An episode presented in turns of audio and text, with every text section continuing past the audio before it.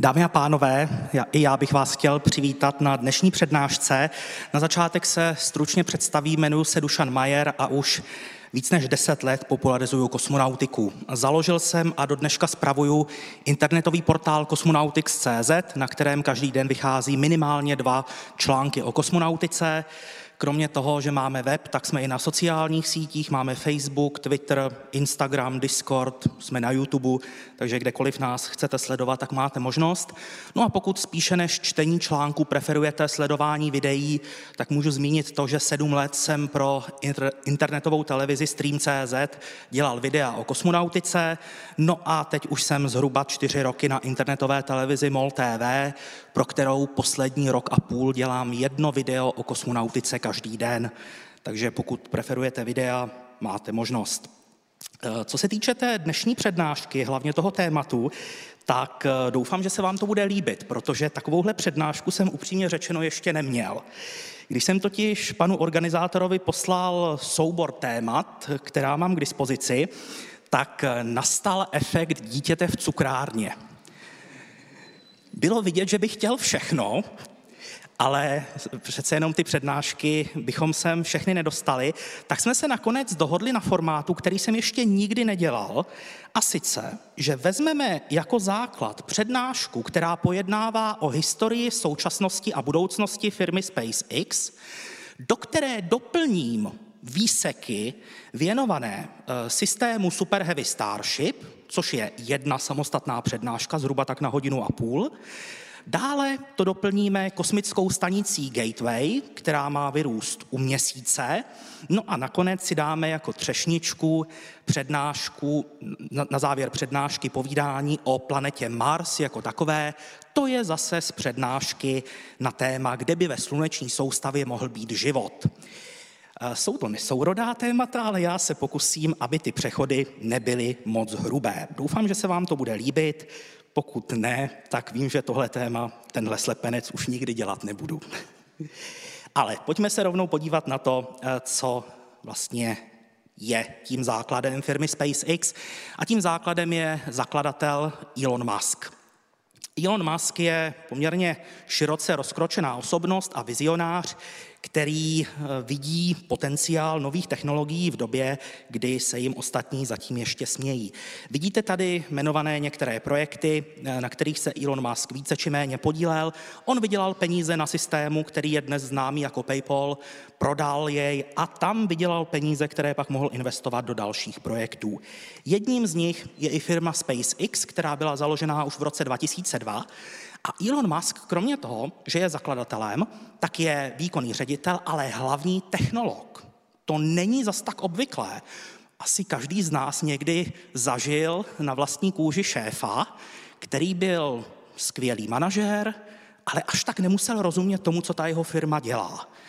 U SpaceX je to jinak. Elon Musk se přímo pravidelně zúčastňuje jednání s těmi svými inženýry a v současné době má dokonce pod palcem vývoj raketových motorů Raptor 2, které pohání systém Super Heavy Starship, o kterém si budeme povídat v průběhu přednášky. Firma SpaceX se za ty roky rozrostla na giganta, který už zaměstnává více než 7 tisíc lidí a Cíle té firmy se dají schrnout do dvou základních bodů.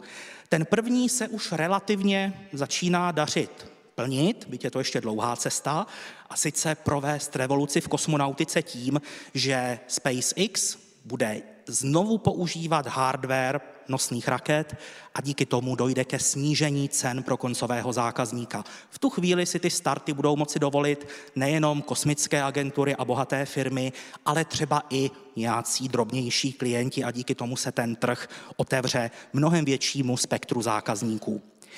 Druhý úkol, který si SpaceX dala, tak je dostat lidi na Mars a založit tam kolonii. To je cíl mnohem složitější, mnohem vzdálenější, mnohem náročnější. Ale rozhodně ve SpaceX to není jenom nějaký vzdušný zámek, kde si daleko. SpaceX pravidelně vždycky, když je předložen nějaký nový návrh, který by SpaceX mohla aplikovat eh, ve svých technologiích, tak vždycky na těch prvotních jednáních padne otázka, a jak nám tahle konkrétní nová technologie pomůže při letu lidí na Mars. Dostat lidi na Mars je úkol, který si Elon Musk vytýčil hlavně kvůli tomu, jak už naše babičky říkali, abychom nedávali všechna vajíčka do jednoho košíku. V tuhle chvíli, pokud by Zemi zasáhla jakákoliv globální katastrofa, tak lidstvo vymře. Protože ať už by to byl výbuch supervulkánu, zásah nějaké planetky, případně pandemie, i to je možné, věřte tomu nebo ne, mohou se objevit viry, které by dokázaly vyhubit eh, celou planetu, tak v tu chvíli by lidstvo vymřelo. A pokud bychom měli nějakou ideálně samostatnou kolonii na Marsu nebo někde jinde, tak najednou už bychom měli to portfolio lidstva rozložené do dvou částí a byla by tady šance, že i kdyby jednu planetu zasáhla takováhle globální katastrofa, tak ta druhá by přežila. Samozřejmě udělat kolonii ideálně samostatně fungující na jiné planetě není tak, že uděláte lusknutím prstu a máte to hned. Je to projekt, který se bude vléct desítky, dost pravděpodobně i stovky let, než ta kolonie bude samostatná, ale Každá cesta začíná prvním krokem a ty kroky chce učinit právě firma SpaceX. Jenomže nechybělo mnoho a tahle firma se mohla ztratit v propadlišti dějin ještě předtím, než se dostala k realizaci těchto smělých plánů.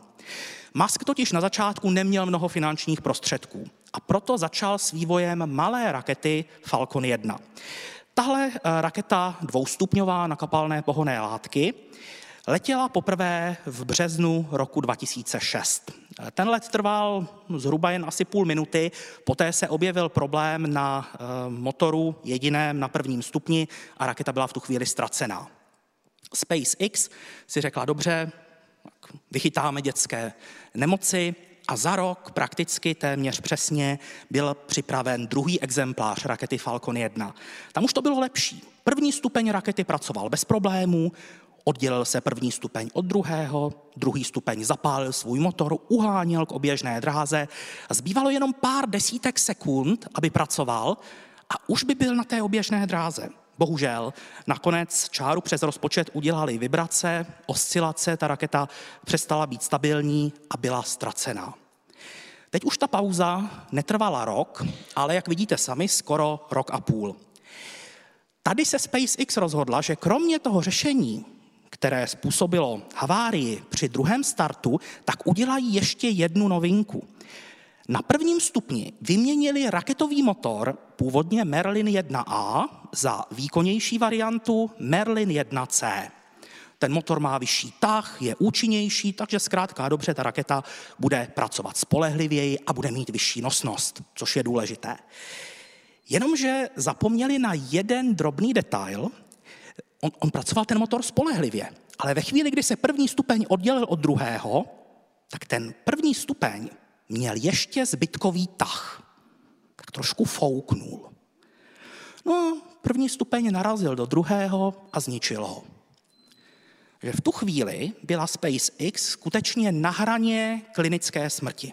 Nehro, nezbývalo mnoho a tahle firma mohla přestat existovat, aniž by dosáhla oběžné dráhy. SpaceX už v téhle fázi neměla peníze na to, aby prováděla významné hardwareové změny. Jediné, co měli, byla jedna raketa, která byla ještě na Zemi.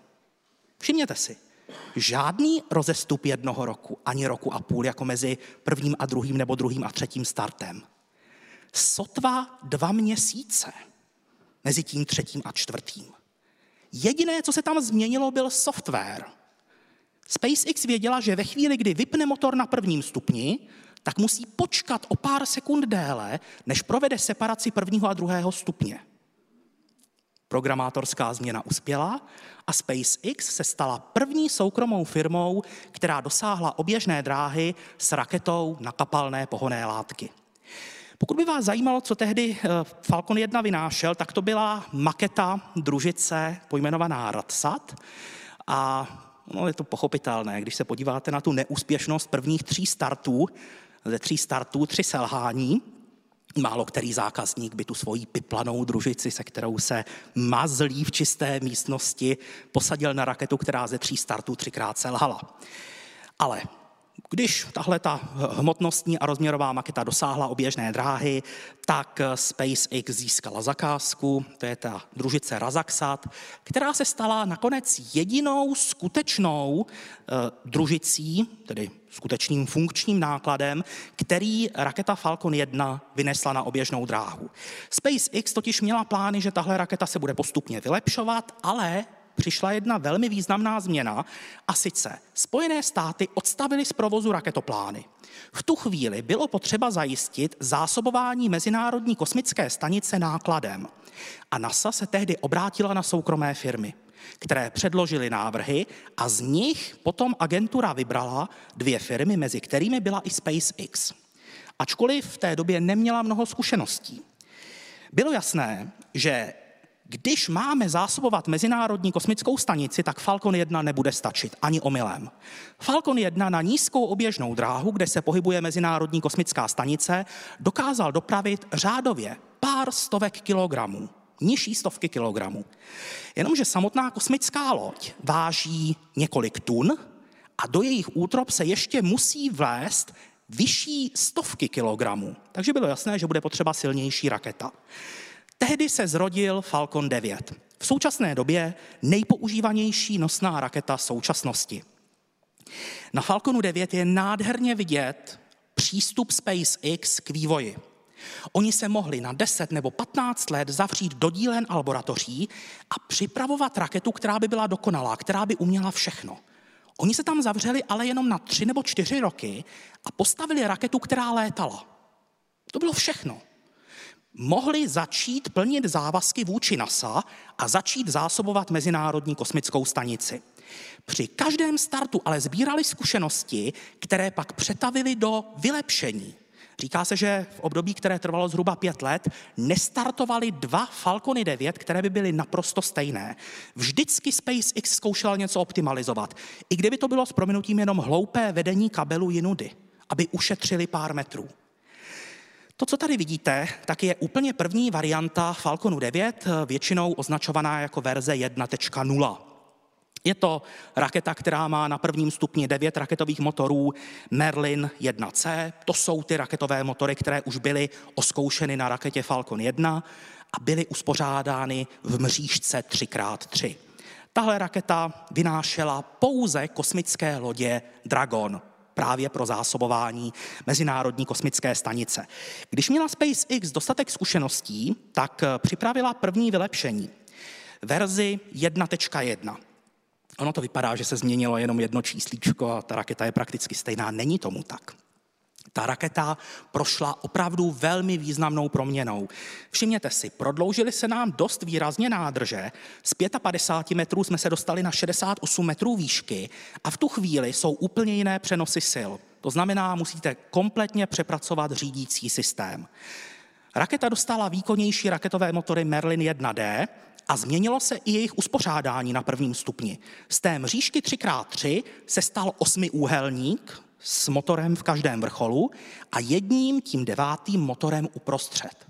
Bylo to kvůli tomu, že v této chvíli se první stupně Falconu 9 začaly učit přistávat.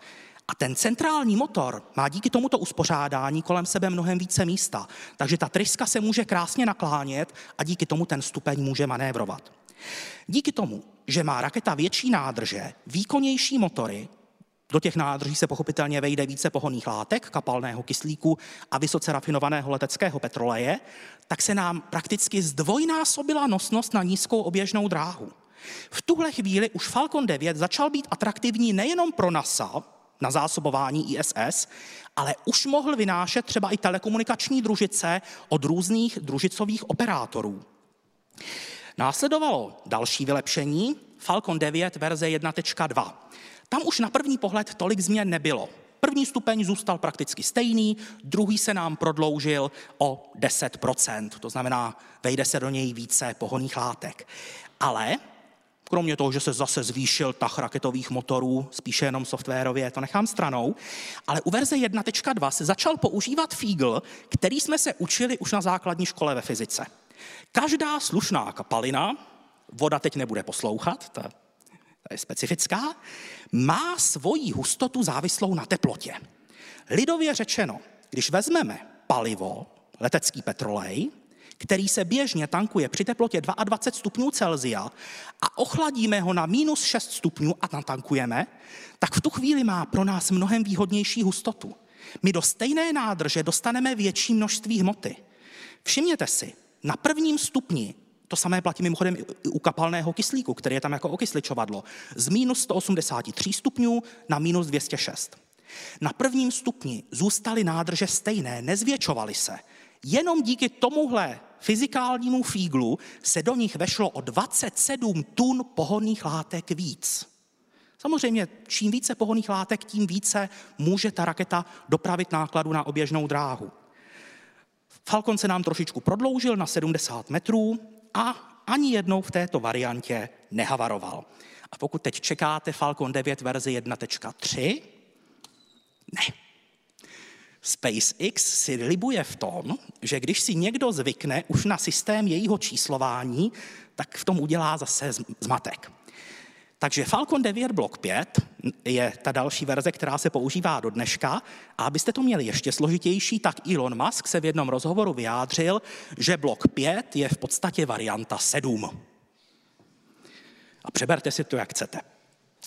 Falcon 9 Block 5 je finální konfigurace Falconu 9 je to ta raketa, jak jsem říkal na, na začátku, kdyby se SpaceX zavřela do těch dílen a laboratoří na 10 nebo 15 let a vyvíjela dokonalou raketu, tak by vypadala nějak takto. Tady SpaceX uplatnila všechny své znalosti, které nazbírala v uplynulých letech, aby ta raketa byla co možná nejúčinnější, nejspolehlivější a připravená na opakovanou masivní znovu použitelnost. SpaceX si dávala záležet především na té bezpečnosti, protože Falcon 9 Block 5 je varianta, která začala vynášet pilotované kosmické lodě Crew Dragon. O těch si řekneme více za chviličku. A v tu chvíli musela ta raketa splňovat velmi přísné požadavky agentury NASA. Protože pochopitelně NASA nechce přicházet o astronauty, nechce opakovat další Challenger a Kolumbii a proto stanovila velmi striktní požadavky na bezpečnost raket, které budou vynášet soukromé kosmické lodě. Falcon 9 Block 5 nejenom, že ty velmi striktní předpisy dodržuje, jinak by nebyl certifikován, ale on je oproti ním naddimenzován ještě o 40% Elon Musk o téhle raketě hovoří jako o nejspolehlivějším nosiči na světě. Malý příklad. Jelikož první stupně Falconu 9 přistávaly už u minulých verzí, tak bylo možné ten hardware po přistání proskoumat. Na lopatkách turbočerpadel se objevily drobné vlasové trhliny. Bylo prokázáno, že to nemá vliv na spolehlivost a bezpečnost, přesto SpaceX přepracovala design těch lopatek, aby k těmto prasklinám nedocházelo. Zatímco u těch předešlých verzí byly ty první stupně použity dvakrát maximálně, tak v současné době má nejvíce použitý první stupeň Falconu 9 za sebou 14 startů a bude to pokračovat dál. Vidíte sami, že eh, Falcon 9 Block 5 startoval už 119krát a to prosím pěkně měl premiéru v květnu roku 2018. To startovní tempo je neuvěřitelné. V tuhle chvíli jenom za letošek má SpaceX více než 40 startů už v polovině letošního roku překonali svůj loňský rekord v počtu startů za rok. A Falcon 9 Block 5 ani jednou neselhal zatím. I když jsou ty první stupně tolikrát použité.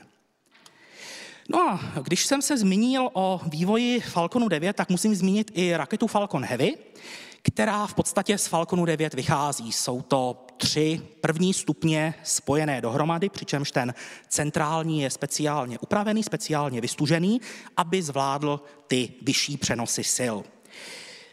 Poprvé byla tahle raketa představená už v roce 2012 a Elon Musk říkal, že poletí příští rok, v roce 2013. Neletěla, a můžu vám říct, že když jsem ještě dělal na streamu, tak jsem vždycky na začátku nového roku dělal speciální díl pět největších událostí kosmonautiky, na které se můžeme těšit v tom následujícím roce. Když už jsem tam pátý rok po sobě dával premiéru Falconu Heavy, už mi to bylo lehce trapné. Ale dočkali jsme se 6. února 2018, kdy byla premiéra Falconu Heavy. Byla to druhá nejsledovanější událost v historii portálu YouTube.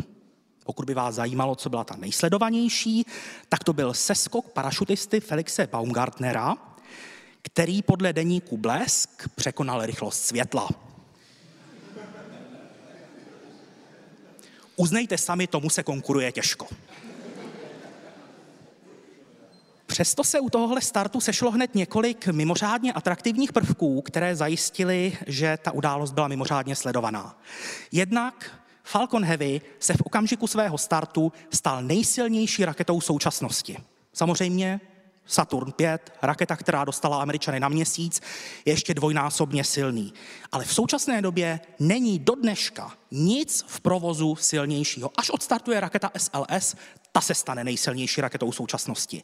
Ale v té době nic silnějšího nebylo. Takže to byl první předpoklad, který zajišťoval, že to bude velká podívaná, protože to se nestává každý den. Další věc, která zajistila velkou pozornost, tak bylo to, že oba dva boční stupně byly použité opakovaně. A teď si možná říkáte, jak mohly být použité opakovaně, když to byla premiéra Falconu Heavy, když předtím ještě neletěl. Ano, ty oba dva boční stupně předtím letěly jako první stupně klasického Falconu 9. Přistáli, prošli úpravou, dostali aerodynamickou čepičku, připojovací prvky, aby se mohly použít právě na Falconu Heavy. Další věc, která přispěla tomu, eh, že to bylo tak sledované, tak bylo to, že je to nová raketa. Když letí nějaká raketa poprvé, tak je riziko jejího selhání větší. Elon Musk tomu taky nepomohl, když prohlásil v jednom rozhovoru, jestli má Falcon Heavy explodovat, tak ať to udělá mimo rampu a nevezme ji sebou. To taky úplně uh, není známka důvěry, i když on uh, spíše jen tak žertoval. No a další věc, která zajistila velkou popularitu tomuto startu, tak byl náklad. Když totiž startuje nějaká nová raketa, tak je potřeba prověřit její parametry ideálně nějakým nákladem, aby neletěla prázdná. Je možné tam dát blok betonu. To je možné. Případně je možné tam dát nějaký užitečný náklad. SpaceX třikrát oslovila agenturu NASA, že jim při premiéře Falconu Heavy zdarma vynese libovolný náklad. NASA to pokaždé odmítla. Blok betonu přišel NASA trošičku nudný a proto přišel ke slovu elektromobil Tesla Roadster Ilona Muska, který se dostal na oběžnou dráhu kolem Slunce přičemž nejvzdálenější bod oběžné dráhy sahá až za oběžnou dráhu Marsu. A to prosím pěkně ještě oba dva boční stupně přistávaly na pevnině, což vždycky trošičku ubere nosnost celého systému. Celý ten start, celá ta premiéra se podařila, bohužel jediná kaňka byla, že první stupeň, nedokáz, pardon, centrální stupeň nedokázal přistát na mořské plošině. A teď ještě jedna drobná poznámka ohledně nosnosti. Když byl totiž Falcon Heavy představen v tom roce 2012, tak bylo uvedeno, že bude mít nosnost 53 tun na nízkou oběžnou dráhu. Už tehdy bylo jasné, že žádná silnější raketa v tu chvíli není. Ovšem, ve chvíli, kdy Falcon Heavy startoval, tak se říkalo, že jeho nosnost na nízkou oběžnou dráhu je 64 tun. O 11 tun víc. A to ještě ten Falcon Heavy představený v roce 2012 měl využívat systém označovaný jako crossfeed. To je technologie, kterou nepoužívá žádná raketa na světě. Dovolte, abych vysvětlil. V systému crossfeed platí, že boční stupně nekrmí jenom svých devět motorů, ale zároveň každý z nich přečerpává pohonné látky do centrálního stupně, a posílá je třem motorům na stupni centrálním. To znamená, že boční stupně krmí 9 plus 3, 12 raketových motorů, zatímco centrální stupeň, v době, kdy jsou boční stupně připojeny, tak posílá pohonné látky pouze do svých tří motorů. To znamená jediné, boční stupně vypálí ty pohonné látky rychleji, mohou se odhodit dříve, protože krmí více motorů. Ve chvíli, kdy k jejich odhození dojde, centrální stupeň přepojí, eh, řekněme, potrubí, aby opět přitékaly pohonné látky ke všem devíti motorům na centrálním stupni. Ten centrální stupeň do té doby nespálil prakticky žádné pohonné látky, takže má vyšší nosnost. Systém CrossFit žádná raketa na světě nepoužívá a inženýři dobře vědí proč. Je to velice náročné na vyladění. A SpaceX se nakonec rozhodla, že jim to za to nestojí a tento systém opustila. A přitom on měl zvyšovat nosnost. Tak jak je možné, že Falcon Heavy má o 11 tun vyšší nosnost, než když byl představený v roce 2012? Je to prosté. Stejně jako se nám postupně v průběhu let vyvinul Falcon 9, prodloužily se mu nádrže, dostal výkonnější motory, podchlazené pohonné látky, tak tyhle všechny znalosti se pak daly uplatnit i u Falconu Heavy. A díky tomu i bez systému CrossFit bylo možné navýšit jeho nosnost. Kosmická loď Dragon, ta kvůli které SpaceX opustila Falcon 1 a zaměřila se na silnější raketu Falcon 9. Je to jediná kosmická loď eh, v současné době, stále ještě v provozu, eh, která dokáže vozit zásoby nejenom na oběžnou dráhu, ale i na Zemi. Samozřejmě můžete namítnout, že k Mezinárodní kosmické stanici létají i ruské lodě Sojus, které tam vozí posádku. To je pravda. Ale Sojus kromě tří lidí naloží do svých útrob do té návratové kabiny 50 kg nákladu, což stačí na osobní věci těch astronautů. Dragon, když jste ho vypravovali zpátky na Zemi, tak jste ho mohli naložit tunou a tři čtvrtě náklady. To znamená dokončené vědecké experimenty, které se poté analyzují v pozemských laboratořích. On ten eh, Dragon se skládá ze dvou základních částí. Tohle je nehermetizovaný nákladový prostor, takový dutý válec, říká se mu trunk. Ten se zahazuje, nese fotovoltaické panely a taky radiátory pro odvod tepla. Mnohem zajímavější je tahle kabina, ta je přetlaková, tudy se kosmická loď spojí s Mezinárodní kosmickou stanicí a tudy tam vstoupí astronauti. Tady vidíte tepelný štít, který tu kabinu chrání při vstupu do atmosféry, aby neschořela. Tahle ta návratová kabina je znovu použitelná a může být použita vícekrát. Jak vidíte sami, první verze Dragonu byla opakovaně použita devětkrát. V současné době se používá vylepšená verze, modernější Dragon 2. Ta má dvě varianty. Nákladní Dragon 2 a pilotovaný Crew Dragon. Tahle kosmická loď měla původně přistávat motoricky pomocí raketových motorů eh, Super Draco, to bylo nakonec opuštěno, protože NASA vyžadovala složitou certifikaci. Všimněte si, že tahle kosmická loď nemá žádné výklopné fotovoltaické panely. Má ty jednotlivé články naskládané na tom eh, nehermetizovaném nákladovém prostoru. A další ukázka toho, jak SpaceX se snaží přistupovat k té technice co nejspolehlivěji, který díl se vám nikdy nerozbije. Ten, který tam není. Milí neurazitelní, zdraví vás Jarda Jirák, autor večeru na FFUK a rozhovoru u stolu pro tři. Pokud se vám neurazitelná videa líbí, prosím podpořte moji další tvorbu na herohero.co lomeno neurazitelný. Najdete tam taky celou dnešní přednášku v neskrácené verzi, včetně diskuze, bez reklam a to všechno o týden dřív než na YouTube. Díky, že se díváte a že nekloužete po povrchu. Užijte si přednášku. Jak zabráníte tomu, že se vám na oběžné dráze nerozevřou fotovoltaické panely? No jednoduše tak, že je nebudete rozevírat. Necháte ty články, které generují elektrickou energii, aby byly přímo na těle, nemusíte nic vyklápět, nemusíte se starat o to, že to nebude fungovat. Samozřejmě i tahle kabina je znovu použitelná a už k tomu také došlo. Každá kosmická loď musí projít testy, aby bylo prokázáno, že je spolehlivá, zvlášť když má nosit posádku. Bylo potřeba otestovat záchranný systém, SpaceX k tomu používá motory Super Draco, to jsou ty, se kterými se původně mělo přistávat.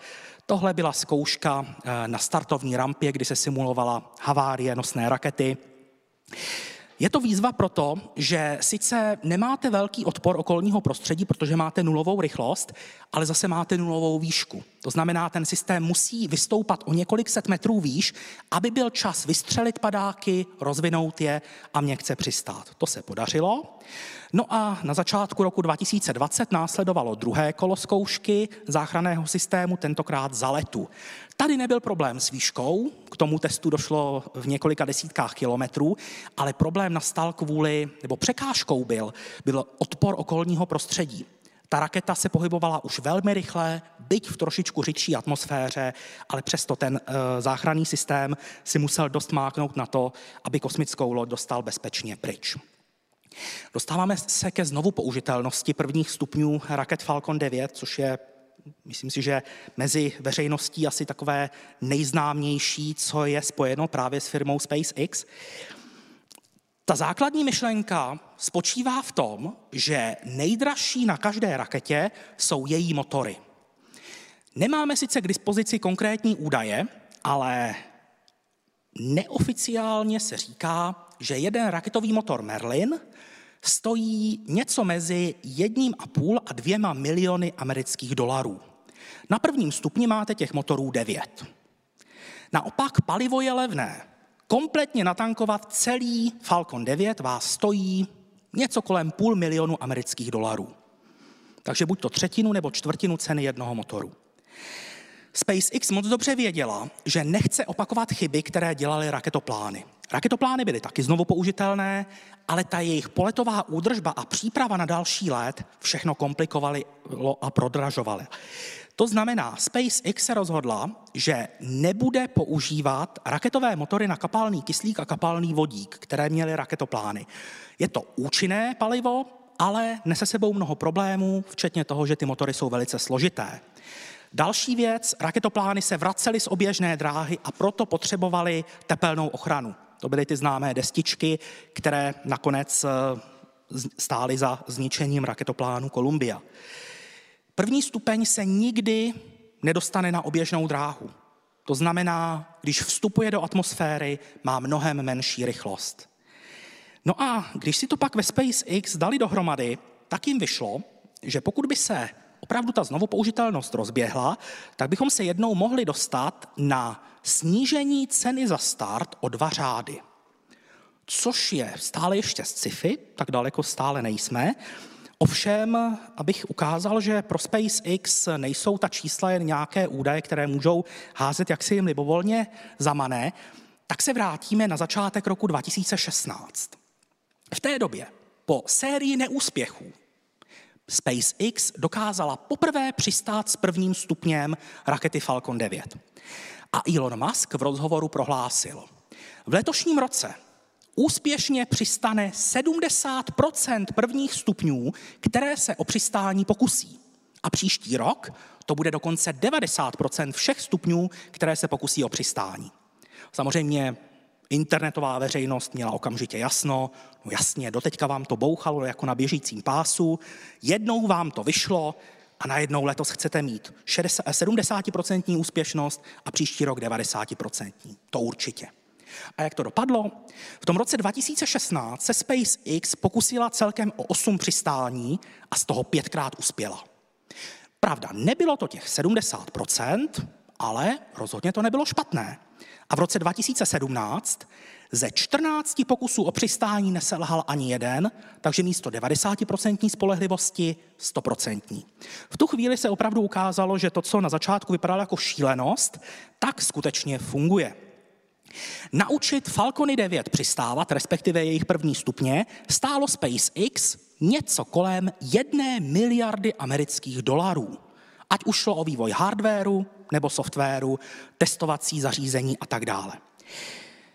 Když už měli uh, ty algoritmy v určité fázi vývoje, které umožňovaly testovací provoz, tak se přesunuli na texaskou základnu McGregor, kde postavili maketu prvního stupně Falconu 9, kterou označili jako Grasshopper, tedy luční koník. A tenhle ten luční koník poprvé povyskočil v září roku 2012.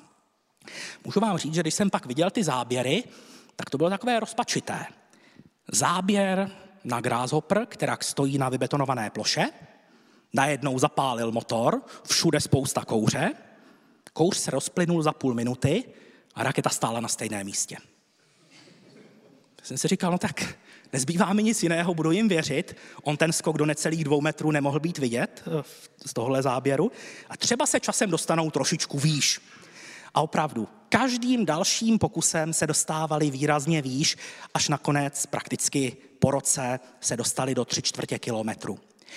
Ve všech případech ten motor hořel celou dobu, nevypínal se, opakovaně se nezapaloval, ale vždycky ten stupeň dokázal měkce přistát a SpaceX mohla pak vyhodnocovat data a posouvat se dál.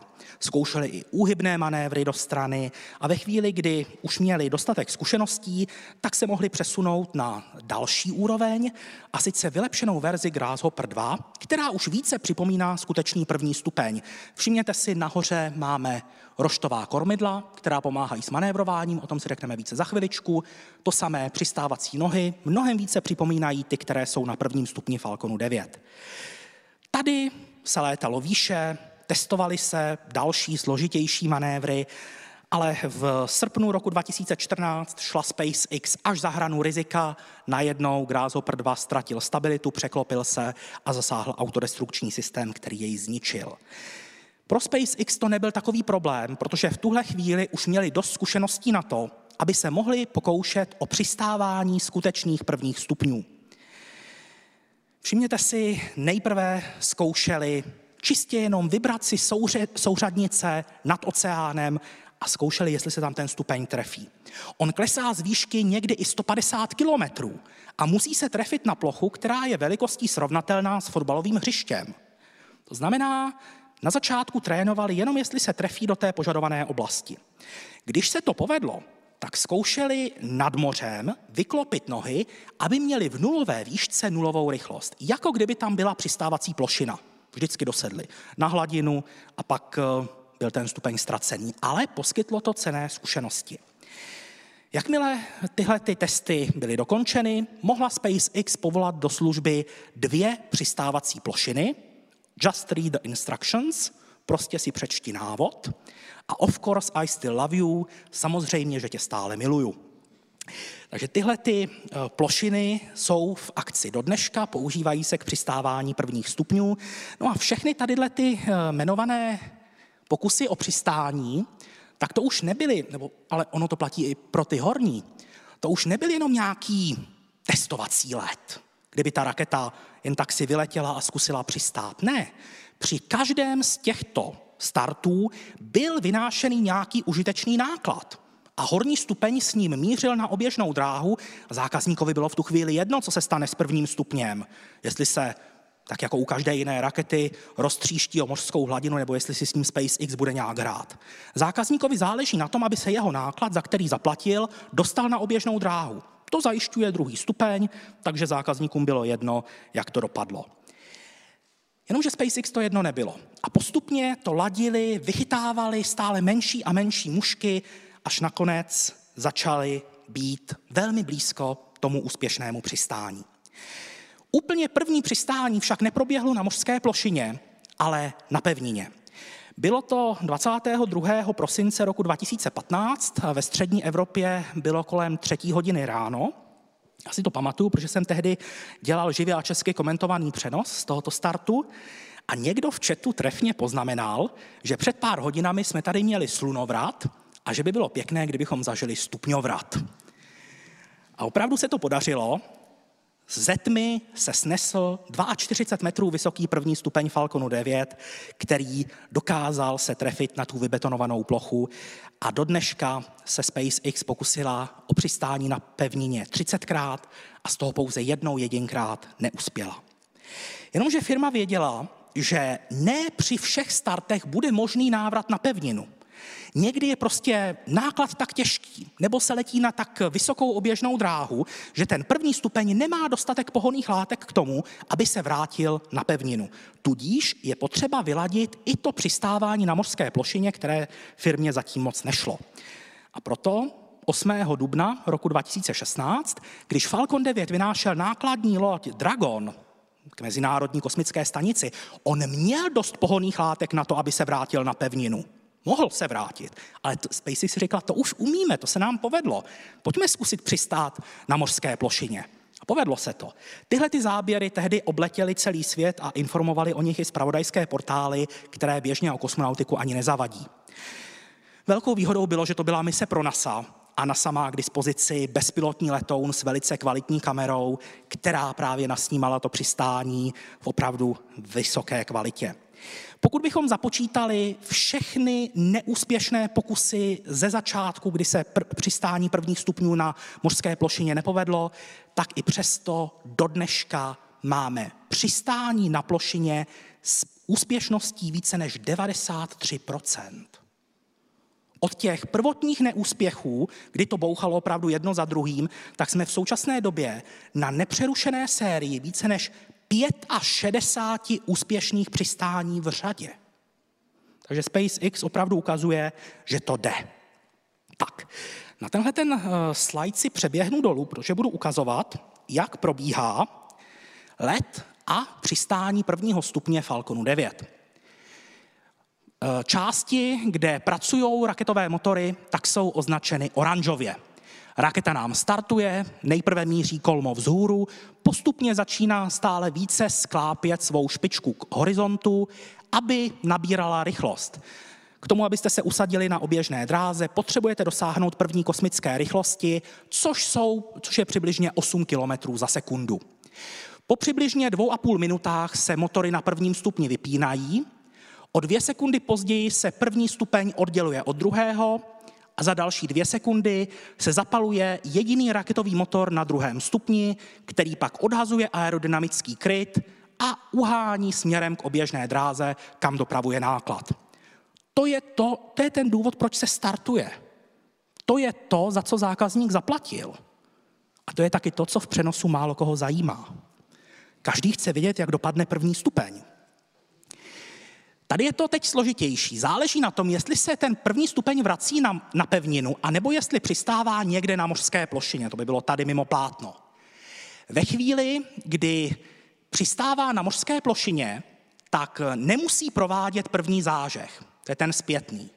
Může ho provést, aby nepřistával extrémně daleko, ale o pár set kilometrů blíže. Ve chvíli, kdy se vrací na pevninu, tak musí hned po oddělení od druhého stupně udělat otočku čelem vzad pomocí trysek se stlačeným plynem, zažehne svůj raketový motor a provede zpětný zážeh, takzvaný boost back, který zajistí, že místo toho, aby pokračoval v balistické křivce letem dopředu, tak udělá čelem vzad a zamíří zpátky. Může dosáhnout výšky klidně 150 km, rekord je mimochodem 255 km a od té chvíle začíná klesat. Tady už je to pak stejné, ať už se přistává na mořské plošině nebo na pevnině. Boostback, ten se dá někdy vynechat, ale všechny další zážehy už se vynechat nedají v žádném případě. Ten stupeň desítky kilometrů padá. To znamená, mění výšku za rychlost. Výška mu klesá, rychlost mu roste. Kdyby touhle velkou rychlostí vstoupil do hustých vrstev zemské atmosféry, tak ho to poškodí, mechanicky i tepelně. To znamená, že on ve výšce okolo 60 kilometrů provede zážeh vstupní, který zpomalí jeho rychlost o zhruba 2 kilometry za sekundu. Ve chvíli, kdy vypne svůj raketový motor, tak už se pohybuje mnohem pomaleji, dostává se do hustých vrstev atmosféry, okolní prostředí mu klade stále větší odpor a toho zpomaluje. SpaceX to vymyslela chytře. Pro případ, kdyby se poslední zážeh, to je ten přistávací, z nějakého důvodu nepodařil, tak ten stupeň bezpečně mine přistávací plochu. Nemusí vůbec manévrovat, tak jak letí, ne, nespůsobí žádnou škodu. Ve chvíli, kdy se povede uh, zapálit raketový motor, tak nakláněním té trysky centrálního motoru společně s roštovými kormidly, která mohou v husté atmosféře pomáhat s manévrováním, tak ten stupeň zamíří nad přistávací oblast, ať už je to vybetonovaná plocha na pevnině, anebo mořská plošina uh, na moři. Je potřeba, aby ten stupeň dosáhl v nulové výšce nulové rychlosti. To je poměrně velká výzva, protože když ta raketa startuje, tak jí k obloze žene devět raketových motorů na plný výkon, protože je plná pohoných látek, které váží několik stovek tun. Ale ve chvíli, kdy ten stupeň přistává, tak najednou nádrže jsou skoro plné a raketa je mnohem lehčí. To znamená, že i když ten stupeň přiškrtí svůj motor na minimum, co ten motor zvládne, což je nějakých 55% nominálního tahu, pak už riskujete nestabilní spalování, tak ten motor musí ve chvíli, kdy se nohy dotknou přistávací plochy, vypnout.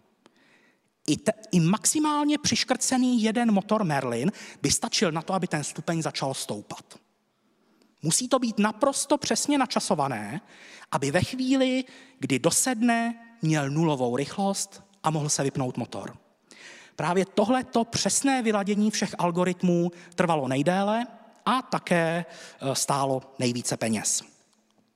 Co se stane s prvním stupněm poté, co úspěšně přistane? Pokud přistává na pevnině, tak k němu přijedou dva jeřáby, jeden ho chytne za špičku, druhý za motorovou sekci a společně jej sklopí. Pokud přistane na mořské plošině, plošina připluje do přístavu a tam už jsou zase ty dva jeřáby připraveny, sklopí se a může být transportován eh, do, řekněme, skladovací haly. Já jsem si tenhle obrázek nevybral náhodou. On už není aktuální. SpaceX už dneska nepoužívá klasické tahače, ale speciální transportéry, které vozily raketoplány. Byly přepracované, aby mohly vozit první stupně. Ale přece jenom, já mám tenhle obrázek hrozně rád, protože ukazuje velikost prvního stupně. 42 metrů na délku. Ten tahač, který máme většinou v našich představách spojený s velkou technikou, Road 66, vítr ve vlasech, tak ono to tady vypadá jako dětská hračka. No bodeď by ne, když se za to dá trubka, která má na délku 42 metrů.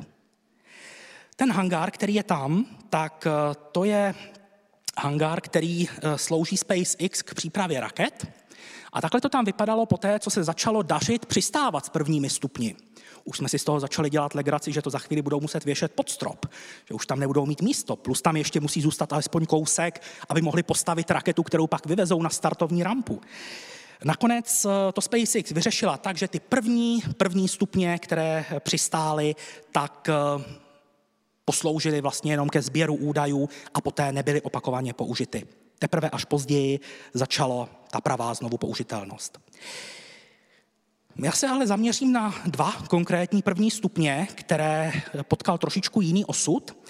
Ten úplně první, první stupeň, který dokázal přistát na pevnině, tak byl vystaven eh, před sídlem firmy SpaceX v LA. Tohle je sídlo firmy. Tady je poměrně rušná křižovatka. A ve chvíli, kdy tam vstyčili ten první stupeň, tak tam najednou začaly být kolony. Jako kdyby se na to chtěl každý podívat. Co na tom vidí, že jo? Trubka. Jenomže Ona ta trubka, 42 metrů vysoká, se nachází v místě, kde nejsou moc vysoké budovy. A tady za firmou SpaceX se nachází regionální letiště. Takže nakonec ještě nahoru přidělali červená světla pro letadla a z prvního stupně je nádherný orientační bod pro piloty. A já bych vám samozřejmě mohl uh, dlouze vykládat, jak je ten první stupeň obrovský, ale Můžu vám říct, že eh, když stojíte pod ním, je to kolos. Měl jsem možnost eh, u něj stát v době, kdy jsem byl v Kalifornii, byl tam vystavený sotva měsíc a eh, na pozvání Davida Pavlíka, který tehdy pracoval ve SpaceX, tak jsem měl možnost dostat se k tomu prvnímu stupni. Jinak on je vidět ze silnice, přes plexisklo, ale takhle k němu se dostanete jenom po exkurzi do firmy. Když se na to podíváte, tak si všimněte, že jsou tam dva různě barevné betony. Na ten tmavý se dá stoupnout, na ten světlý už ne, hlídá to tam sekuriták a dohlíží na to. Já jsem se snažil patama co nejblíž k téhle relikvii dostat a pořídil jsem si tuhle eh, fotku na památku. Eh, pro lepší představu, když jsem se otočil, abych k němu byl čelem a zaklonil jsem hlavu, jak mi to jenom šlo, neviděl jsem na špičku. Musel jsem udělat několik kroků dozadu. Když jsem viděl tenhle kolos a uvědomil jsem si, že to klesá ze 150 kilometrů a dokáže to přistát prakticky v kruhu, který má průměr okolo 25 metrů, Klobouk dolů před techniky. Pojďme se ale zaměřit na jiný první stupeň, který měl ten osud mnohem zajímavější. Tenhle první stupeň vynášel telekomunikační družici JCSAT 14. Na první pohled obyčejná telekomunikační družice, která není ničím zajímavá. Ale ten první stupeň, ve chvíli, kdy procházel zpátky zemskou atmosférou, tak zažil opravdu peklo. Stačí se podívat, eh, ta americká vlajka už zažila lepší časy, a kdybychom měli nějaký detailnější pohled na roštová kormidla, tak bychom viděli, že některá žebra jsou propálená. V té době SpaceX ještě používala hliníkovou slitinu, dneska už jsou ta roštová kormidla z titanu. Ale bylo jasné, že ten první stupeň zažil neskutečné peklo a přesto dokázal přistát. A ve SpaceX si řekli, dobře, chystáme znovu použitelnost. V té době ještě první stupně Falconů pouze přistávali, nepoužívali se opakovaně, to byl pouze další krok, který se chystal. Máme tady první stupeň, který zažil takhle hrozné podmínky. Pojďme zkusit zjistit, co vydrží. Převezli ho na texaskou základnu McGregor, kde se provádí statické zážehy prvních stupňů, než se odešlou na kosmodrom. Posadili ho tam a ve třech po sobě následujících dnech provedli každý den jeden statický zážeh. Ale to ne tak, že by ho polechtali na pár sekund a hotovo. Ne. To byl plnohodnotný statický zážeh, jako kdyby ten stupeň skutečně letěl do vesmíru. Každý den dvě a půl minuty, dokud nespálil všechny pohonné látky v nádržích. Tři dny po sobě.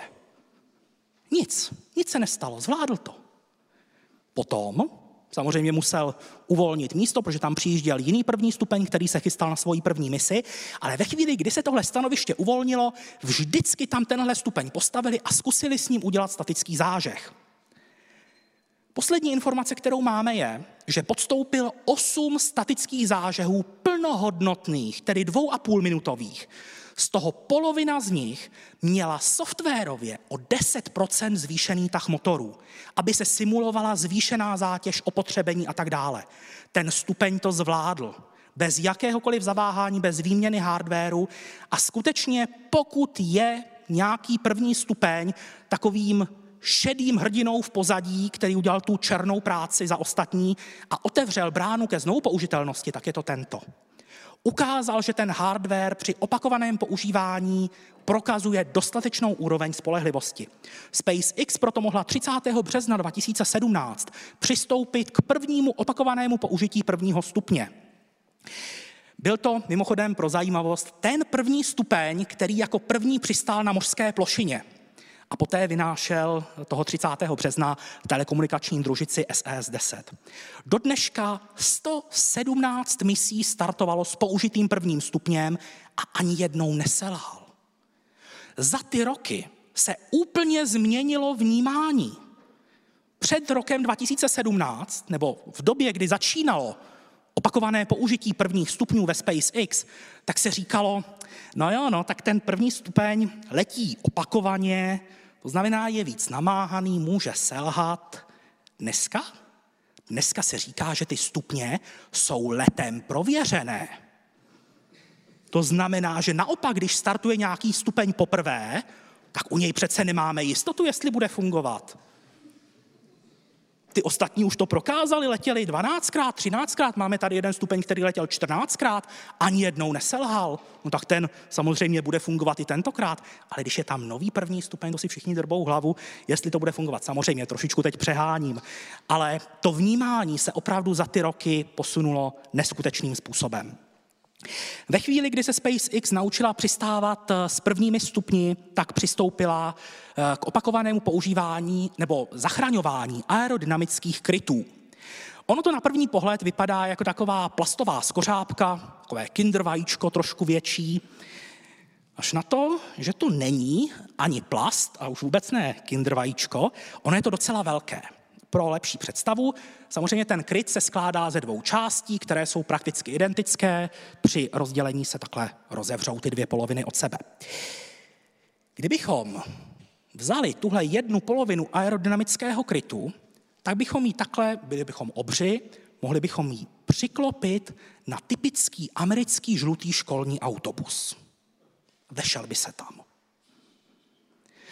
Plus říkal jsem, že to není obyčejný plast, je to kompozitní materiál, který se musí vypékat ve speciální peci, takzvaném autoklávu, který má rozměry odpovídající právě tomuhle aerodynamickému krytu.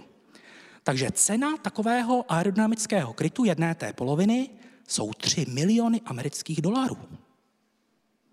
A jak Musk s oblibou říká technikům, tamhle vám z nebe padá 3 miliony dolarů, zkuste to chytit.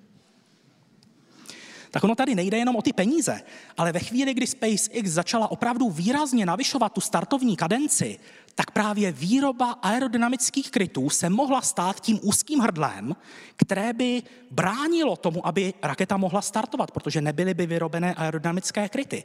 Proto se firma začala pokoušet ty kryty zachraňovat. Výhoda je, že ten kryt je na svou velikost relativně lehký. To znamená, on nepotřebuje provádět žádné vstupní zážehy do atmosféry, on prostě tou svojí velkou plochou dokáže efektivně zabrzdit. Jsou na něm malé trysky se stlačeným plynem, které pomáhají zorientovat se v prostoru. Poté dojde k vystřelení padáku, který umožňuje tomu eh, té polovině krytu manévrovat. SpaceX nejprve povolala do služby loď, která měla čtyři velká ramena a mezi nimi byla natažená síť. Ta loď byla schopná rychlého manévrování, aerodynamický kryt klesal na padáku a loď se, sna- a loď se snažila, aby zachytila do té sítě ten klesající aerodynamický kryt. Takhle nějak to vypadalo, když se do okolí dostal nějaký fotograf. Vypadalo to hezky, ale eh, nefungovalo to úplně spolehlivě. Tohle je třeba fotografie z jednoho startu, byla to mise Falconu Heavy a tady vidíte ten zachycený, tu jednu polovinu aerodynamického krytu. Poloviny jsou dvě, takže potřebujete dvě lodě. Problém byl ten, že dvě poloviny se nepodařilo zachytit prakticky nikdy, jednu polovinu občas, ale ve většině případů ten kryt prostě minul tu síť. SpaceX ještě zkusila zdvojnásobit plochu té sítě. Ani to nepomohlo. Takže nakonec ten pokus o zachytávání krytů do sítě byl zrušen a SpaceX povolala do služby lodě, které ty kryty vyloví z vody. Oni eh, nejdřív to chtěli zkusit eh, zachytávat do sítě kvůli tomu, aby se ty kryty nedostaly do kontaktu s mořskou vodou. Ona sůl je docela prevít a působí na ty materiály silně korozivně. Co t- velice často dostávám otázku, co tam SpaceX změnila, že teď už to vykoupání krytů ve vodě nevadí. Nevíme. To SpaceX prostě neřekla, najednou opustila chytání eh, krytů do sítě a začala používat právě tyto lodě, které pomocí toho ramene, toho jeřábu v zadní části vyloví obě poloviny a pak je převezou do přístavu. Tak, dostáváme se k dalšímu projektu firmy SpaceX a je to dost možná nejkontroverznější projekt eh, celé firmy. Je to projekt Starlink, který si klade za cíl nabídnout lidem na celém světě vysokorychlostní spolehlivé připojení k internetu. Zatímco běžně se družice pro přístup na internet umístují do vzdálenosti 36 tisíc kilometrů od země, tedy na geostacionární oběžnou dráhu, tak Starlinky, ty družice, jsou ve výšce 550 kilometrů. To znamená, že ten signál rychlostí světla, když letí, tak urazí mnohem kratší vzdálenost. Nemusí letět 36 000 kilometrů tam a 36 000 kilometrů zpátky. Když se připojíme na internet, jedním z požadavků kromě rychlosti je i spoždění toho signálu. Tady Starlink získává opravdu značnou výhodu oproti ostatním konkurentům.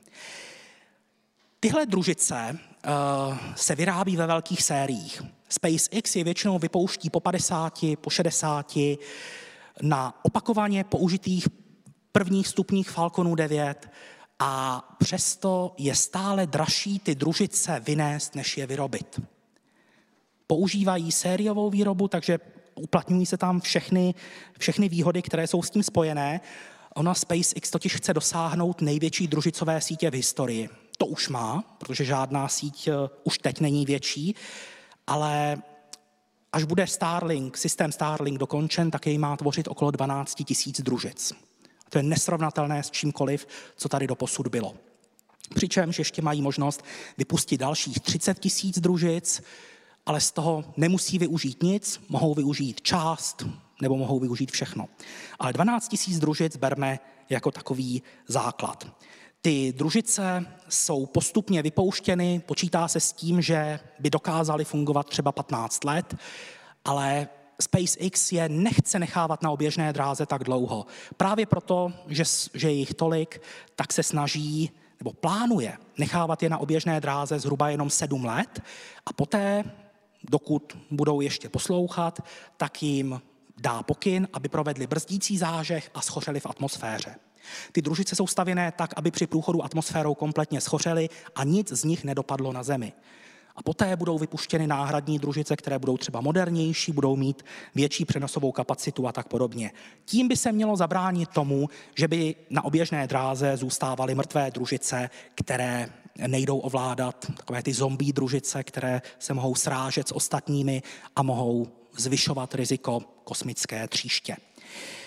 Ty současné družice už eh, jsou vypouštěny s laserovými terminály, to znamená, nepotřebují pozemní stanice, komunikují laserově mezi sebou. Přes laser přenesete řádově více informací než přes rádiové vlny.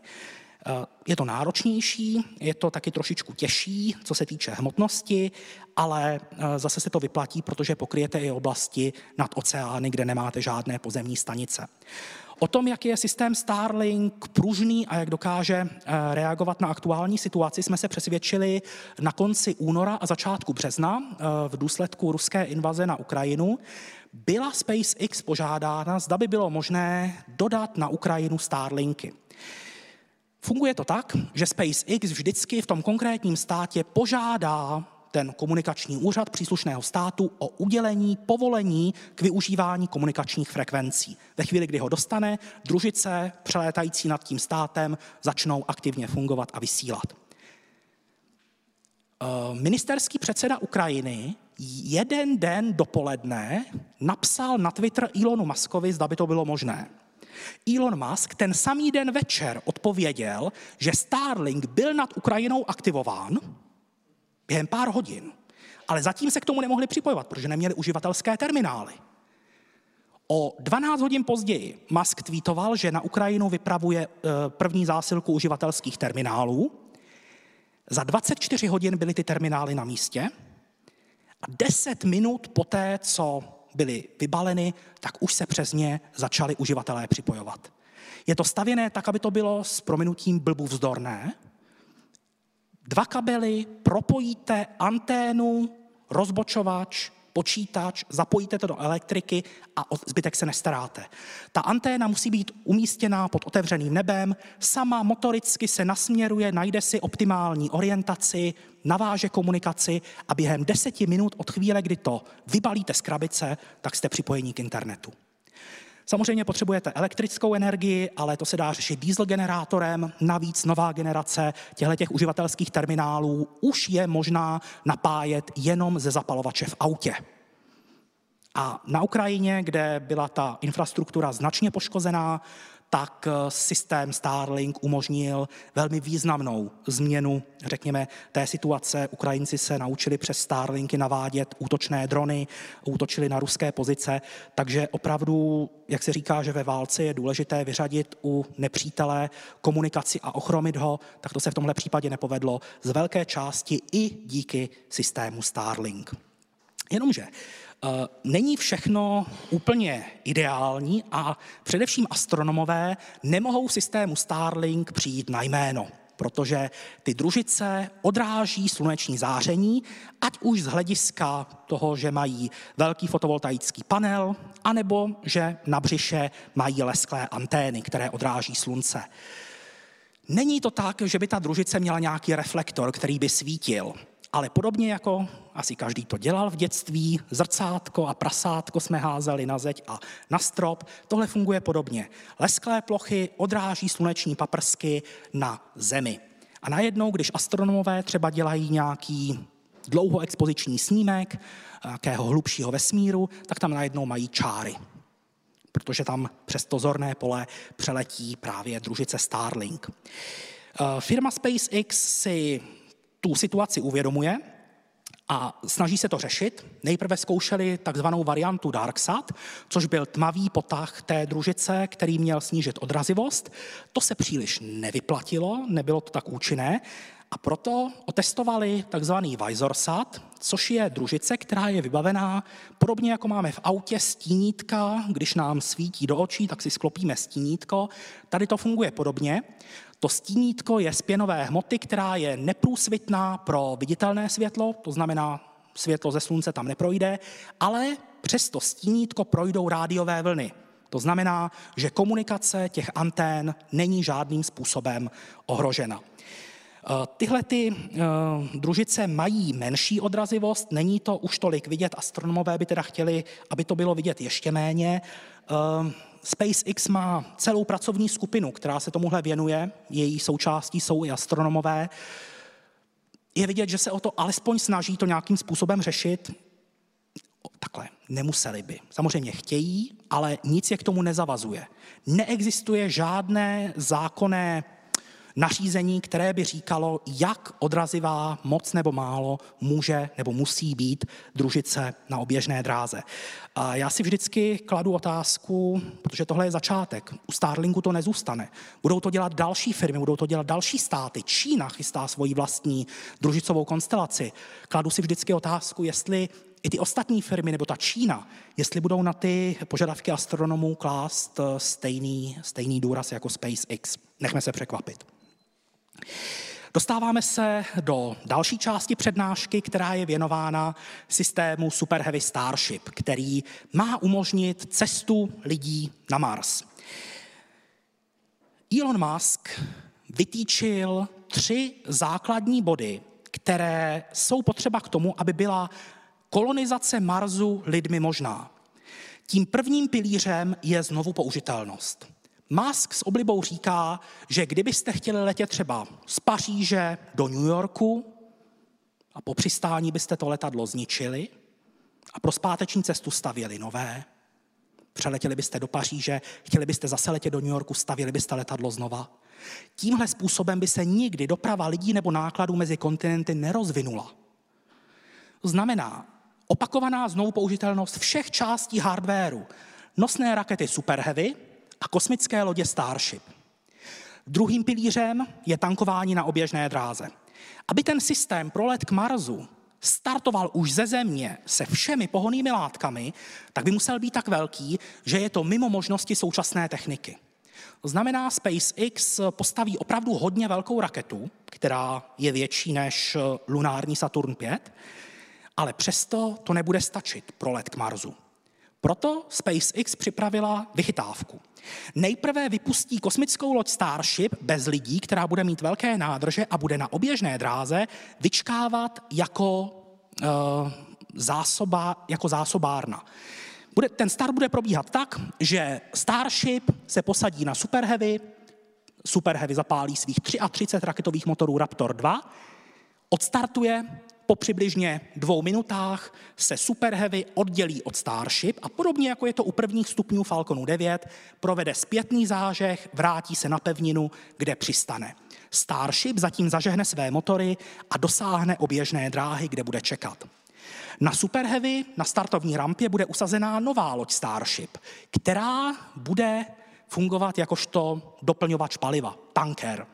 Opět Super Heavy odstartuje, po dvou minutách se odpojí, vrátí se na místo startu, bude opakovaně použitá, tanker Starship dosáhne oběžné dráhy, spojí se s tou Starship, která bude fungovat jako benzínka, přečerpá do ní část svých pohonných látek, odpojí se, provede brzdící zážeh, vstoupí do atmosféry a je použitá opakovaně. Tohle se zopakuje zhruba pětkrát až šestkrát a na konci na Starship posadí, eh, pardon, na Super Heavy posadíte Starship s lidmi, jednou by jich mohlo být až 100, což je teda zatím sci-fi, ale takové jsou plány. Opět, Super Heavy odstartuje, po dvou minutách se rozdělí, přistává, Starship zapaluje své motory, dosáhne oběžné dráhy, spojí se se Starship benzínkou, přečerpá do sebe její obsah, má plné nádrže a může vyrazit kam je libo. Třetím pilířem je volba správných pohonných látek.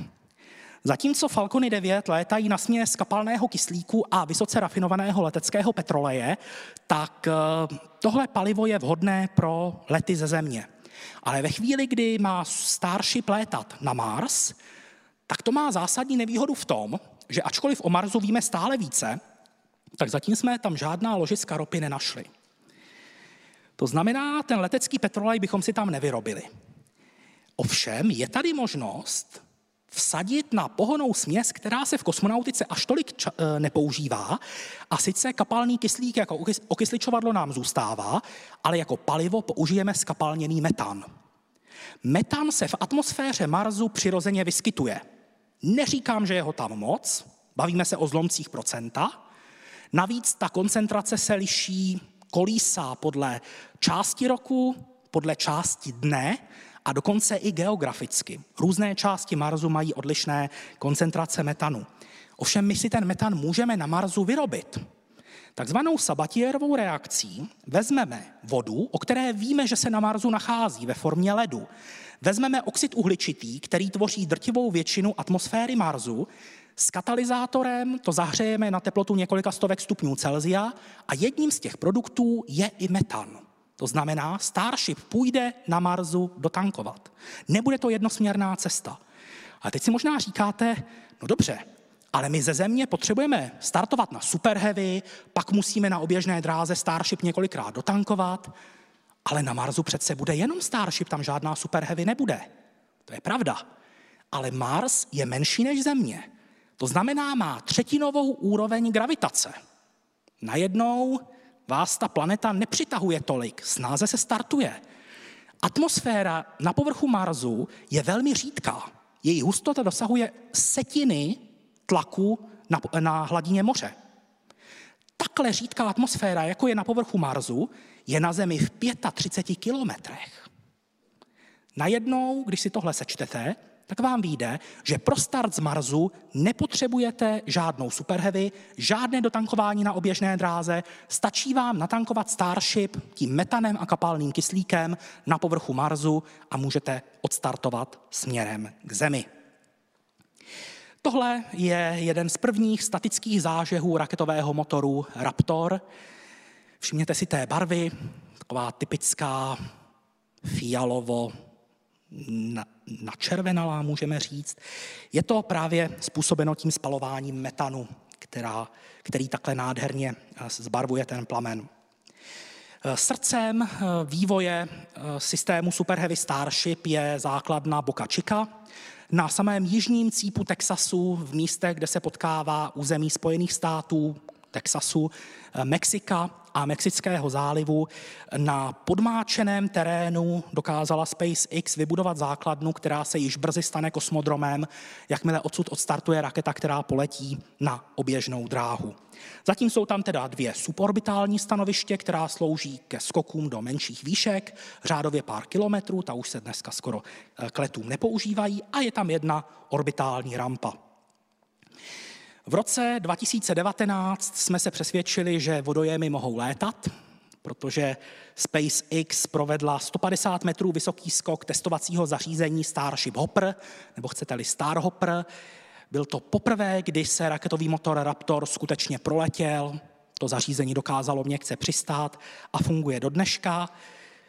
Skok o rok později, jsme v srpnu roku 2020 a už nám tady letí uh, testovací Starship SN5. Je to pouze spodní polovina celé Starship. Tady nahoře můžete vidět takovou černou krabici, to je zhruba 20-tunové závaží, které simuluje chybějící horní část, tu špičku. Důležité bylo, že v té spodní části jsou nádrže, přičemž připomínám znova pro lepší představu. Tohle je spodní část té horní části. Starship bude mít tady nahoře ještě špičku a pod ní bude ještě raketa Super Heavy. A skok o eh, teda v tomhle případě už ne celý rok, ale jsme v květnu roku 2021. Zatím poslední letový test Starship SN-15 vyletěla do výšky 10 kilometrů, vypnula své motory a ve výšce jednoho kilometru je opět zapálila, překlopila se do vertikální polohy a dokázala měkce přistát. SpaceX se u toho ale nezastavila, pokračuje dál, tohle jsme viděli v srpnu 2021 29 nainstalovaných raketových motorů Raptor první generace, prosím pěkně, za noc. Těch 29 motorů nainstalovali během 14 hodin. Samozřejmě ne všechny jsou letové, mnohé z nich byly pouze testovací, ale šlo jenom o to nacvičit si ten harmonogram, tu logistiku, aby si tam nepřekáželi, aby to fungovalo. Prostě během 14 hodin nainstalovat 29 raketových motorů klobouk dolů. Samozřejmě na na tom se podílelo velké množství lidí. SpaceX povolala desítky techniků ze základny McGregor, kde se provádí statické zážehy Raptorů, tam mají s těmi motory velké zkušenosti. Tohle je mimochodem spodní část eh, rakety Super Heavy, která měla sloužit ke zkouškám. No a když tam byly ty raketové motory připojené, tak se mohlo poprvé vyjet na orbitální startovní rampu. Tam se Super Heavy ujal jeřáb, který ji usadil na zbrusunový startovní stůl a aby, aby jí nebylo smutno, aby tam nebyla sama, tak hned za chviličku, za pár dní, tam dorazila Starship, ujal se jí taky jeřáb a tehdy byla poprvé sestavena nejvyšší raketa v historii lidstva. 122 metrů. Lunární Saturn 5, který dostal Američany na měsíc, měl okolo 111 metrů. Takže o nějakých 10 metrů je tahle sestava vyšší. Až odstartuje, tak bude mít i vyšší tah než eh, Saturn 5. Tohle mimochodem byla zkouška, která měla za úkol pouze otestovat eh, rozhraní, jestli se dají ty dvě části spojit. Eh, ten jeřáb se vůbec neodpojoval po nějakých 40 minutách, došlo k sesazení zpátky, ale od té doby byla Starship na Super Heavy umístěná ještě třikrát, vždycky v rámci nějakých zkoušek. A v současné době čekáme na to, až se povede první let na oběžnou dráhu. Zatím to vypadá, že by k tomu mohlo dojít ještě letos. Další věc, která se týká systému Super Heavy Starship, už má návaznost na lunární program Artemis, který připravuje americká NASA. Asi jste zaznamenali, že na floridské rampě stojí raketa SLS, která má vynést bezpilotní kosmickou loď Orion na misi Artemis 1. Je to testovací mise, ale program Artemis má pokračovat. Artemis 2 bude pilotovaná testovací mise, kdy v kosmické lodi Orion už budou lidé, kteří se vypraví k měsíci, a mise Artemis 3, prozatím plánovaná na rok 2025, by už měla obsahovat přistání na povrchu měsíce, návrat lidí na měsíc po více než půl století. A NASA se rozhodla, že má dobré zkušenosti se zásobování Mezinárodní kosmické stanice nákladem i lidmi díky soukromým firmám a proto se rozhodla oslovit soukromé firmy i z hlediska vývoje pilotovaných lunárních lendrů. No a nakonec dostala pět návrhů, z čehož eh, návrhy firm Boeing a Vivas byly vyřazeny, protože nesplňovaly podmínky zadání a do finále se dostaly tři firmy. Tohle je návrh od firmy Dynetics, velice zajímavý, protože ten prostor pro posádku je mezi nádržemi, to znamená, posádka by slezla jenom z pár schůdků. Tohle je návrh takzvaného národního týmu, který tvoří firmy Blue Origin, Northrop Grumman, Draper anebo Lockheed Martin. No a SpaceX přihlásila modifikovanou, upravenou loď Starship. Nemá žádný tepelný štít, nemá žádná křidélka, protože se nemá vracet do zemské atmosféry. Takže by to byla jenom mrtvá zátěž.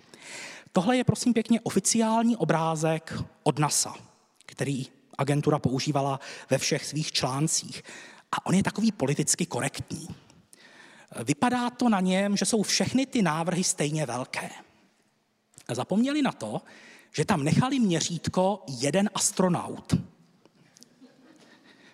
Na návrhu od Dynetics je jeden astronaut velký takto, na návrhu národního týmu je velký takto a na návrhu SpaceX je velký takto. A světe div se, ačkoliv tomu málo kdo věřil, tak NASA nakonec vybrala právě SpaceX. Bylo to kvůli tomu, že uh, jednak nabídla nejnižší cenu, což hraje velkou roli, ale kromě toho i technické řešení NASA zaujalo. Uh, návrh od SpaceX nabízí největší přetlakový objem ze všech uh, navržených landrů. Mohou tam být dvě na sobě nezávislé přechodové komory, je možné dopravit velké množství nákladů vědeckých experimentů na povrch měsíce ale NASA si taky uvědomuje, že sází na neotestovanou kartu, která uh, taky může selhat. To znamená, vytýčila si, že v roce 2023 by chtěla vidět, jak SpaceX provede tankování Starship na oběžné dráze, což je klíčové pro to, aby se mohla právě Starship vydat k měsíci a přistát tam. A pravděpodobně v roce 2024 má proběhnout simulace celé mise. To znamená, Starship by měla přistát na povrchu měsíce, zatím ještě bez lidí, aby se otestovalo, že opravdu to funguje tak, jak má. Tohle je teda ještě politicky nekorektní obrázek. To není od NASA, to je od internetové veřejnosti, která ta měřítka spojila opravdu, aby to bylo jedna ku jedné. No a tady je vítězný návrh od firmy SpaceX, taková malá zajímavost, protože byly obavy, že by ty raketové motory Raptor 2, které jsou tady dole, tak by mohly foukat ty spaliny tak rychle, že by pod sebou mohl vyfoukat kráter, tak bylo rozhodnuto, že Starship lunární dostane takovýhle opasek malých raketových motorů, několik desítek metrů vysoko, které se postarají o měkké dosednutí, aby si ty silné velké motory pod sebou nevyfoukaly kráter. Dostáváme se k dalšímu bodu přednášky, který se týká, eh, řekněme, toho lunárního programu Artemis, který jsem tady trošičku nakousnul. Jeho součástí je kosmická stanice Gateway, která by měla vyrůst na specifické oběžné dráze, která je vidět zde. Je to v podstatě polární oběžná dráha, která se v tom nejvzdálenějším bodě vzdaluje od povrchu měsíce na nějakých 70 tisíc kilometrů. Tahle oběžná dráha je v takzvané rezonanci s oběžnou dráhou měsíce, což znamená, že po určité době se ta stanice vždycky vrátí nad stejné místo měsíce, což je vhodné z nejrůznějších důvodů. Kosmická stanice Gateway je primárně projekt americké agentury NASA, ovšem NASA přizvala do projektu i zástupce ostatních agentur. V současné době na tom pracuje především Evropská kosmická agentura ESA a Japonská kosmická agentura JAXA. Součástí projektu bylo i Rusko, ale to před nějakými pěti lety z projektu dobrovolně odstoupilo. Oficiální důvod byl ten, že ostatní mezinárodní partneři nedávají ruské kosmonautice takový prostor, jaký by si zasloužila. Realita je spíš taková, že Rusové sami poznali, že by tohle byl až příliš velké sousto pro ně a nechtějí asi opakovat další problémy s modulem Nauka, který je součástí Mezinárodní kosmické stanice, měl spoždění mnoho let a i po připojení eh, napáchal poměrně dost velký zmatek. Ale zpátky ke samotné stanici Gateway. Ona má plnit celou řadu úkolů. Jednak v rámci programu Artemis má fungovat jako takový výškový tábor pro horolezce. Zatímco v programu Apollo vždycky ti astronauti si od začátku vezli všechno sebou, i lunární modul, tak v rámci programu Artemis se počítá s tím, že posádka v kosmické lodi Orion se připojí ke stanici Gateway, zůstane tam třeba několik dní, udělá vědecké experimenty, doplní zásoby, přestoupí do lunárního lendru, který se k té stanici také připojí, přistane a poté se zase ke stanici Gateway vrátí a nastoupí do kosmické lodi Orion, ve které se může vrátit. Kromě toho ale stanice Gateway umožní výzkum, který nemůžeme dělat na nízké oběžné dráze. Podmínky, které jsou u měsíce, jsou plně srovnatelné s meziplanetárním prostředím třeba z hlediska kosmického záření. Až se jednou vydáme k Marsu, tak všechny tyhle znalosti budeme potřebovat. A netýká se to jenom vlivu toho kosmického prostředí na lidské zdraví, ale i vlivu podmínek na techniku, systémy podpory života, eh, navigační počítače, pohon, generování elektrické energie. Na Gateway budou poprvé v pilotované kosmonautice použité jontové motory které se zatím používaly pouze na družicích, na sondách, ale zatím ještě nikdy v pilotované kosmonautice. To znamená, že pokud se tohle všechno podaří, tak eh, jednou by mohla stanice Gateway postoupit na další úroveň, kdyby sloužila jako základna, ke které by přilétával planetolet, který by pendloval mezi oběžnou dráhou Marsu a oběžnou dráhou Měsíce. Na gateway by se vždycky doplnily pohonné látky, zásoby, posádka by přestoupila a tenhle opakovaně použitelný planetolet by mohl opět vyrazit k Marsu. Nikdy by nevstupoval do zemské ani marzovské atmosféry, vždycky by pouze zajišťoval kivadlovou dopravu mezi oběžnou dráhou Měsíce a Marsu. Pravda, na to je zatím ještě daleko, ale i k tomuhle účelu by mohla stanice Gateway sloužit. První dva moduly budou vypuštěny, pardon, tady se omlouvám, od chvíle, kdy jsem uh, aktualizoval tuhle tu přednášku, tak přišla aktualizace, už to není rok 2024, ale 2025. Má startovat raketa Falcon Heavy, opět malé propojení s firmou SpaceX, která vynese první dva moduly této stanice. Postupně k ním budou doplňovány další, třeba v rámci mise Artemis 4 má kosmická loď Orion sebou vést i mezinárodní obytný modul a postupně se takhle e, stanice Gateway vybuduje na celou na kompletní rozsah. Ani po dokončení však stanice Gateway nebude mít velikost, jakou má Mezinárodní kosmická stanice. To je opravdu nedostižný kolos na nízké oběžné dráze země, který je navíc trvale obydlen, Gateway nebude trvale obydlená. Ty pobyty na Gateway se budou postupně prodlužovat, abychom poznávali, jak na ty astronauty účinkuje kosmické záření třeba po týdnu, po dvou týdnech, po měsíci, abychom poznali nepřítele a mohli najít varianty nebo možnosti, jak se mu nejlépe bránit. No a tohle už je prakticky poslední slide z té poslední části, eh, sice eh, abychom si řekli pár základních informací o planetě Mars jako takové. Je to upřímně řečeno asi hned po Zemi nejproskoumanější planeta ze všech.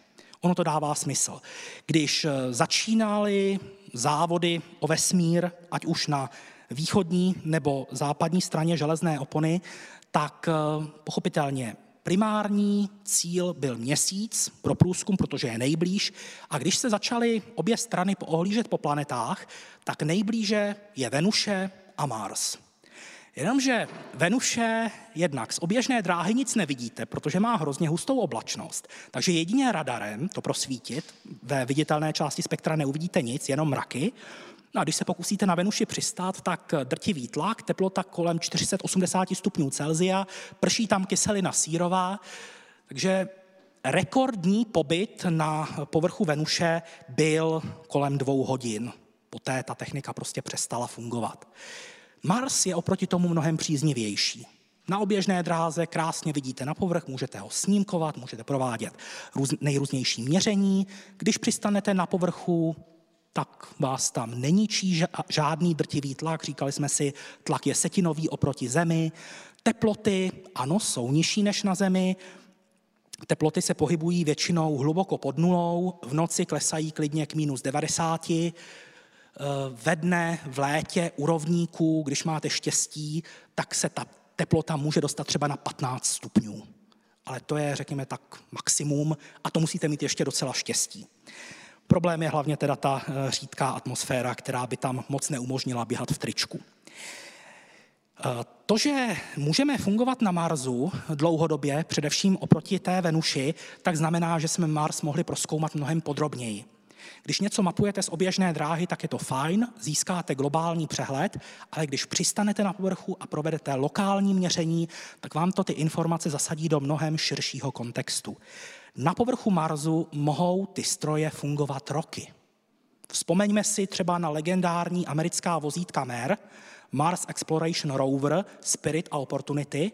Fungovat měli 90 let, eh, pardon, ne 90 let, opravdu ne, 90 dní a nakonec Opportunity skončila asi po 14 letech. Tam už jsme si z toho opravdu dělali legraci, že až jednou eh, NASA bude se chtít Opportunity zbavit, tak tam bude muset poslat výsadkové komando, aby ho odstřelili. Nakonec na to teda stačila celoplanetární prašná bouře. Ten rover měl fotovoltaické panely a nedokázal se nabít na dostatečnou úroveň. Ale v současné době máme u Marsu kosmické sondy ze Spojených států amerických, Evropské kosmické agentury. Jedna sonda je částečně evropsko-ruská, takže poloviční podíl můžeme připsat i Rusku. Svoji vlastní sondu u Marsu má i uh, Indie, mimochodem sonda Mangalian, celá stála polovinu toho, co stálo natočení filmu Gravitace. Pro lepší představu. A funguje do dneška. I po víc než šesti letech, ačkoliv to byl technologický demonstrátor, který mohl kdykoliv selhat. Svoji vlastní sondu u Marsu mají i Spojené arabské emiráty, Čína, takže opravdu je to nejproskoumanější planeta. Co o Marsu víme? Mars měl kdysi dávno podmínky, které umožňovaly vznik života. Měl stabilní magnetické pole, měl hustou atmosféru a teploty na povrchu umožňovaly přítomnost kapalné vody. Na Marsu byla jezera, byly tam řeky, ale pak se něco změnilo. Co konkrétně, zatím ještě nevíme, Zřejmě to souviselo s tím, že Mars přišel o své magnetické pole. Jestli se zastavilo otáčení jeho jádra, nebo jestli byl důvod nějaký jiný, nevíme, ale najednou Mars přišel o, tu, o ten ochranný štít a nabité částice, které vyvrhuje Slunce do meziplanetárního prostoru, doslova oškubaly tu planetu o atmosféru a najednou klesl tlak, voda se buď to vypařila, nebo zmrzla někde hluboko pod povrchem a Mars se proměnil na vyprahlou poušť. Je otázka, a to my nevíme do dneška, jestli ty podmínky vhodné pro vznik života trvaly dostatečně dlouhou dobu na to, aby tam ten život opravdu vznikl. Tohle zatím nedokážeme žádným způsobem rozhodnout. My už víme, že tam ty podmínky byly, ale byly tam dost dlouho? A co je dost dlouho? Mohl tam ten život vzniknout? Nemohl? Nejlepší odpověď na to dostaneme asi ve chvíli, kdy si sami dopravíme kousek Marsu na Zemi. My sice pořád posíláme na Mars dokonalejší vozítka, dokonalejší analytické laboratoře, ale pořád ty nejlepší analytické přístroje, které máme k dispozici v pozemských laboratořích, jsou velké jako šatní skříň. Tohle zatím na Mars nedostaneme. Možná jednou díky Starship, ale přece jenom to si ještě pár let počkáme. Takže když nejde hora k Mohamedovi, tak půjde Mohamed k hoře. Když nedostaneme analytické přístroje na Mars, tak si kousek Marsu dovezeme na Zemi. A abychom měli stoprocentní jistotu, že ten vzorek, který bude pečlivě zapouzdřený, nebude obsahovat žádné pozemské vzorky, tak se s tím musí zacházet velmi obezřetně. Samozřejmě můžete namítnout, máme tady meteory z Marsu, které přistály, to je pravda, ale proletěly atmosférou, pak se válely na Zemi, mohly na to lidově řečeno naskákat bakterie, pak to budete analyzovat v pozemské laboratoři a najednou zjistíte, že tam je nějaká breberka a nebudete vědět, pochází z Marsu, pochází ze Země. Proto NASA a Evropská kosmická agentura připravili řetězec misí Mars Sample Return, MSR, Tyhle ty mise si budou postupně předávat pouzdra se vzorky. První článek tohle řetězce už na Marsu máme. To je vozítko Perseverance, které tam přistálo v loni v únoru a od té doby odebírá vzorky těch nejatraktivnějších kamenů z hlediska vědeckého výzkumu. Pokaždé ten jádrový vzorek, který odvrtá, uzavře do hermeticky těsného pouzdra. Není to velké, je to zhruba o velikosti propisky a poté si je uschovává. Kolem roku 2027 by mohl na Marsu přistát lander, který bude obsahovat raketu. Rover Perseverance přijede k tomu landru a evropská robotická paže z toho landru si sáhne pro ta pouzdra do roveru Perseverance a naloží je do rakety. V případě, že by rover Perseverance nebyl schopný dojet k tomu přistávacímu lendru, tak na tom lendru budou dva malé vrtulníky ve stylu Ingenuity, který se osvědčil, to je ten malý vrtulníček, který letěl společně s Perseverance. Budou tam dva vrtulníky, které by měly zajistit dopravu těch atraktivních pouzder se vzorky od Perseverance zpátky k tomu lendru.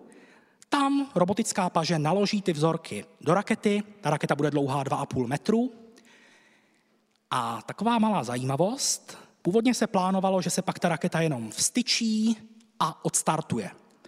Jenomže, když se prováděly simulace tak najednou se inženýři lekli toho, že ve chvíli, kdyby jsme tu raketu vstyčili a zapálili, tak najednou by ten proud spalin mohl překlopit ten lander, mohl by narazit do startující rakety a zničit ji. Proto bylo rozhodnuto, že ta raketa zůstane v horizontální poloze, vyhodí se pomocí uh, stlačených pístů do výšky zhruba dvou metrů a ve chvíli, kdy bude v tom nejvyšším bodě, tak zažehne svůj raketový motor, nic se jí nebude dotýkat a vyrazí směrem k oběžné dráze. Tam uvolní ten kontejner se vzorky, už tam bude čekat evropská sonda, která ten kontejner zachytí, uloží do návratového pouzdra, zaklapne a vyrazí směrem k zemi. Na kolizní dráze se zemí se pouzdro uvolní, vstoupí do zemské atmosféry a přistane. Asi vás překvapí, že to pouzdro nebude mít padáky. Je to bezpečnější. Kdyby jsme totiž počítali s tím, že tam padáky budou, tak to pouzdro navrhneme tak, aby se s tím počítalo. Ve chvíli, kdy víme, že tam ty padáky nebudou, tak si to pouzdro navrhne bytelně, aby to vydrželo, aby zvládlo ten dopad. Ono tam taky nebude toho místa na ty padáky moc. S tím taky souvisí. Ale to pouzdro neřízeně, nebržděně dopadne pravděpodobně do uzavřené oblasti v Utahu, kde bude vyzvednuto a dopraveno do speciální laboratoře, která bude postavená jenom pro analýzu těchto vzorků. Proč speciální? Protože Mars patří do kategorie kosmických těles se vysokou úrovní planetární ochrany. To znamená, je tam relativně vysoká pravděpodobnost, že by tam mohl existovat život. My nevíme, jestli tam ten život je nebo ne. Ale opatrnost je na místě a proto se vybuduje speciální pracoviště pro chemickou analýzu těch vzorků. Pokud jste někdy viděli, nebo jste přímo byli, eh, možná jste viděli nějaký film, který eh, pojednává třeba o těch nejstřeženějších biologických laboratořích s tou nejvyšší úrovní zabezpečení, kde pracují uh, lidé v těch přetlakových skafandrech, pracuje se tam třeba s ebolou a tak podobně, tak podobná úroveň zabezpečení bude i v téhle laboratoři.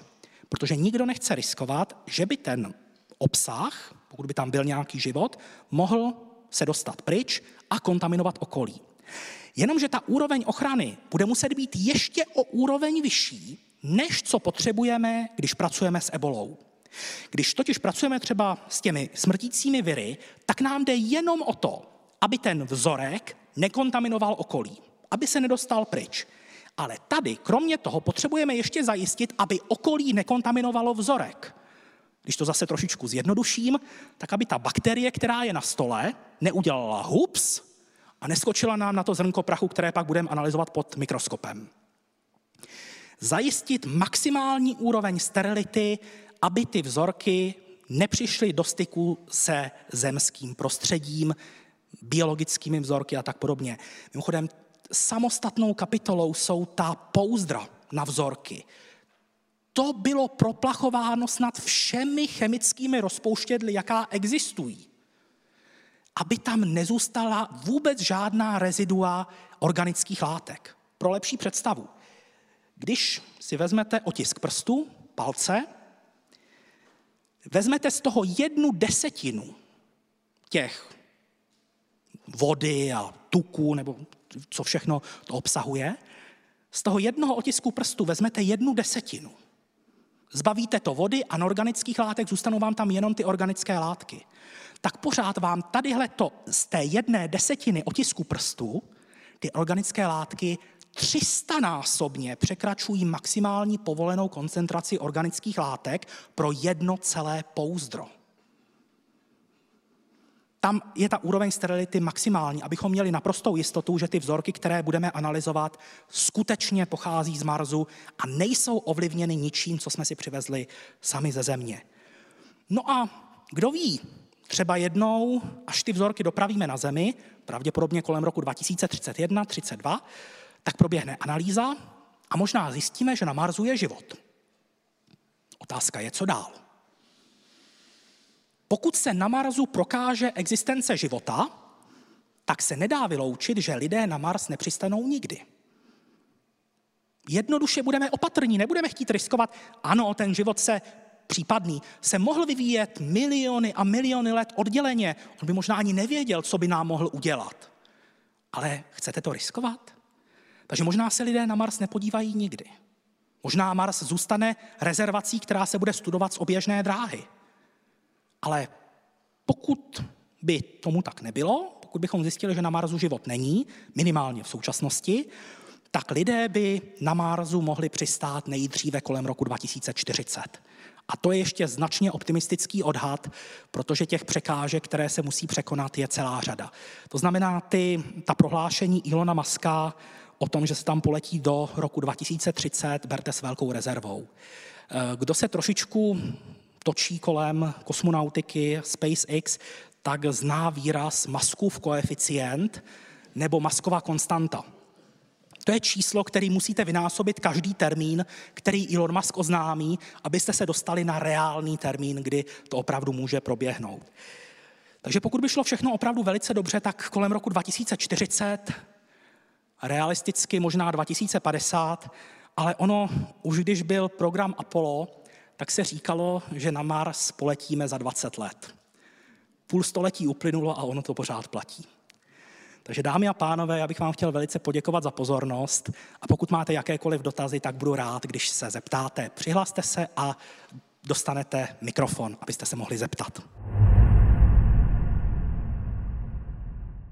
Milí neurazitelní, veliké díky, že jste doposlouchali až sem. Diskuzi k téhle hvězdné přednášce najdete na herohero.co lomeno neurazitelný a uslyšíte v ní například tohle všechno – v současné době si může na oběžnou dráhu vypustit kdokoliv cokoliv. Jak jsou ty motory na to naladěný, aby dokázali žrát více druhů paliv?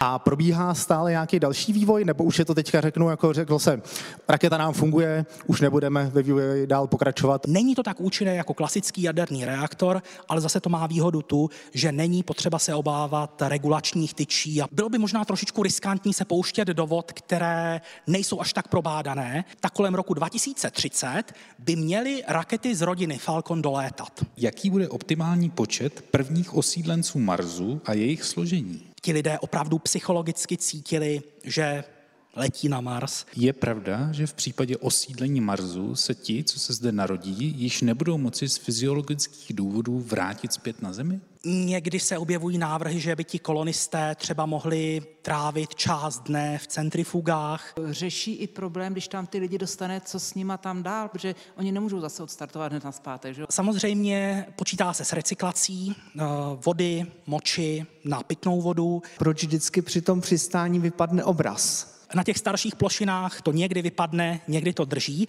ale je to způsobeno tím, že ale zatím jsou to pouze návrhy, takové výkřiky do tmy, abych tak řekl. Proč nebude gateway trvale obydlená?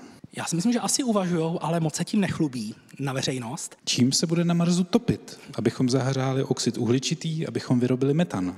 Přibližte detailně výrobu palivu, paliva na Marsu. To je jak testová otázka ve škole, ale... Vy sám byste na Mars letěl? Na Mars asi asi ne, ale že zkouší se, jestli by byla lepší smíšená posádka, čistě mužská, čistě ženská. Eh, zatím to vypadá, že